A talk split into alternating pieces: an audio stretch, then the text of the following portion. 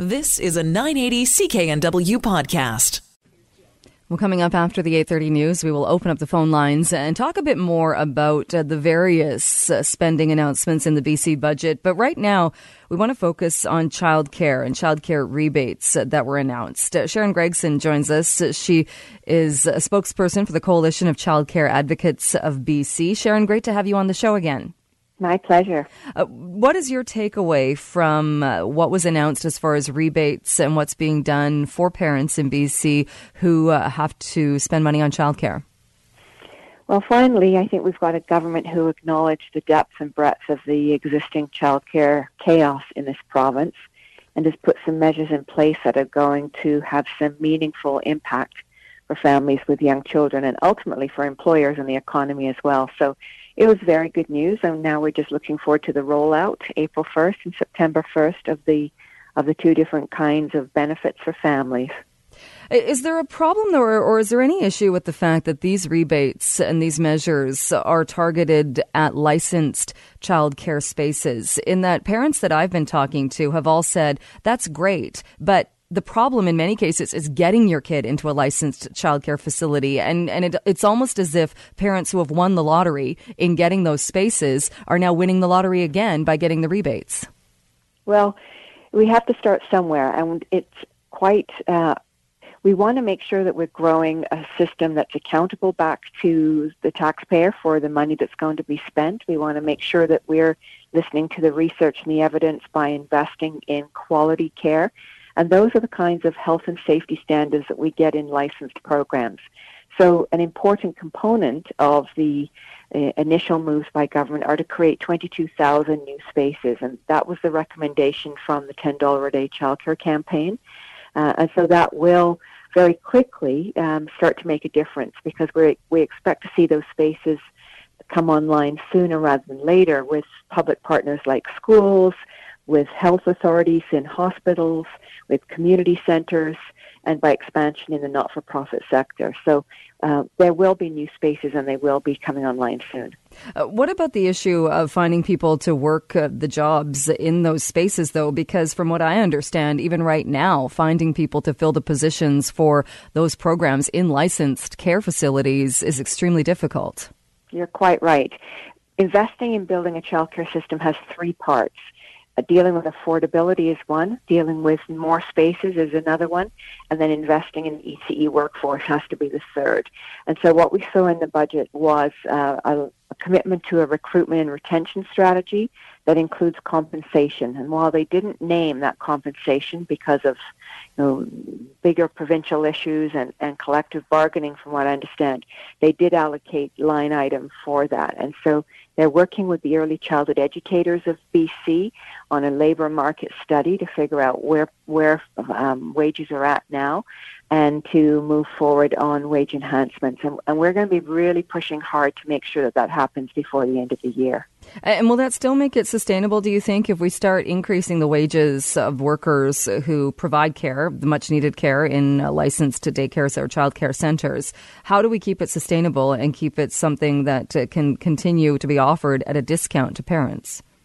Well, that's the uh, the benefit that British Columbia has. That the ten dollar a day childcare plan was launched in 2011, and it's it is well researched, based on evidence, and has had multiple economists doing studies on how to implement it. And so what we know is that when we create quality, affordable childcare spaces, and by quality that means we need to be investing in the ECE workforce, um, that we attract more parents, particularly mothers, into the workforce, and this system ends up helping to pay for itself. And so having a well-paid ECE workforce is an integral part of how you create a good system um, that actually is self-sustaining. Without it, it, it won't be. Uh, and so the, the sooner that we invest in the ECE workforce, the better. And when you talk about the ten day, ten dollar a day uh, child care plan, um, you mentioned it was introduced back in, in 2011. Uh, is it still the plan the way it sits? It hasn't changed uh, because uh, other things have gone up, inflation has gone up, but we're still sitting at ten dollars a day. Yeah, that's still considered an affordability benchmark for families. So that's about $200 a month. And so the what was announced in the BC budget are the first steps that we recommended on getting to the $10 a day plan uh, so that that is the the the, co- the price point. And so we expect to see that that will be how we move forward. And it's important to remember the real name is the Community Plan for a Public System of Integrated Early Care and Learning. So it, it really is more than just that brand 10 a day. Um, because it, it, just seems like, and is it based on other jurisdictions? Because ten dollars a day just seems like a very low price, and that there will be parents, and I think everybody would agree, if somebody is making less than forty five thousand dollars, especially in Vancouver, then getting uh, free childcare is a huge issue, and that's a huge bonus for somebody. But if we're talking about people that are making six figures, that are making much more than that, uh, they're going to be paying more for parking than they are for childcare. Yeah, it's interesting, you know, why people think that childcare is so different. That family earning six figures still gets to send their child to elementary school, and um, they don't pay any extra than the family who's not making six figures, or they get to use the library, or emergency services, or the swimming pool. Uh, why people think somehow that childcare should be different. We expect that those people earning six figures are paying more through their income taxes, as they should be, and that's how they contribute more to the system.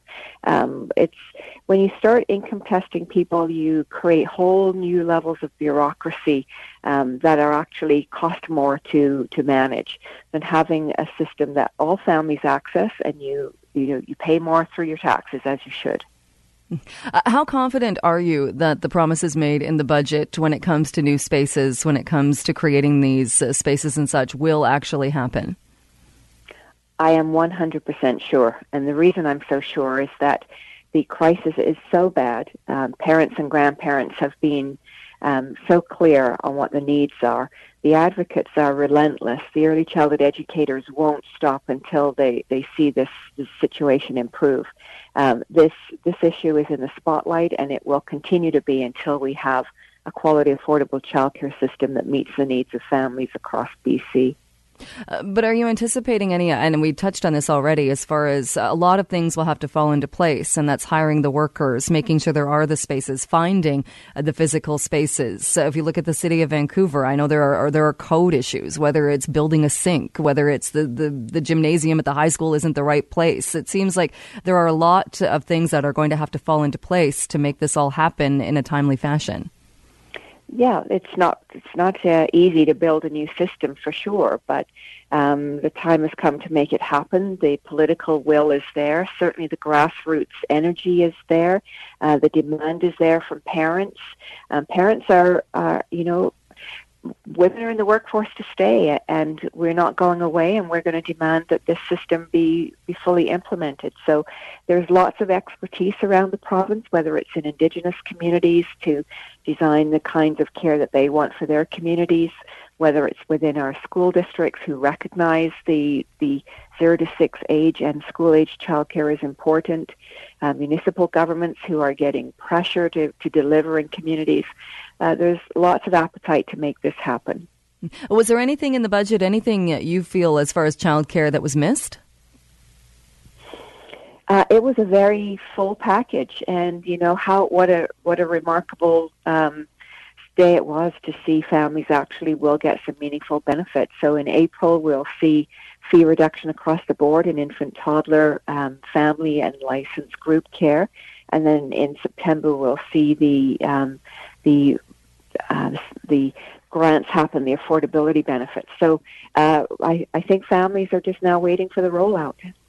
All right, Sharon, good to chat with you. Thank you so much uh, for spending uh, some time with us this morning. I appreciate it. My pleasure, Jill. Take care. Have a nice day. You've been listening to a 980 CKNW podcast. Listen live at cknw.com, the Radio Player Canada app, TuneIn, Amazon Alexa, HD Radio at 101.1 FM HD2, and on the AM dial 980 CKNW.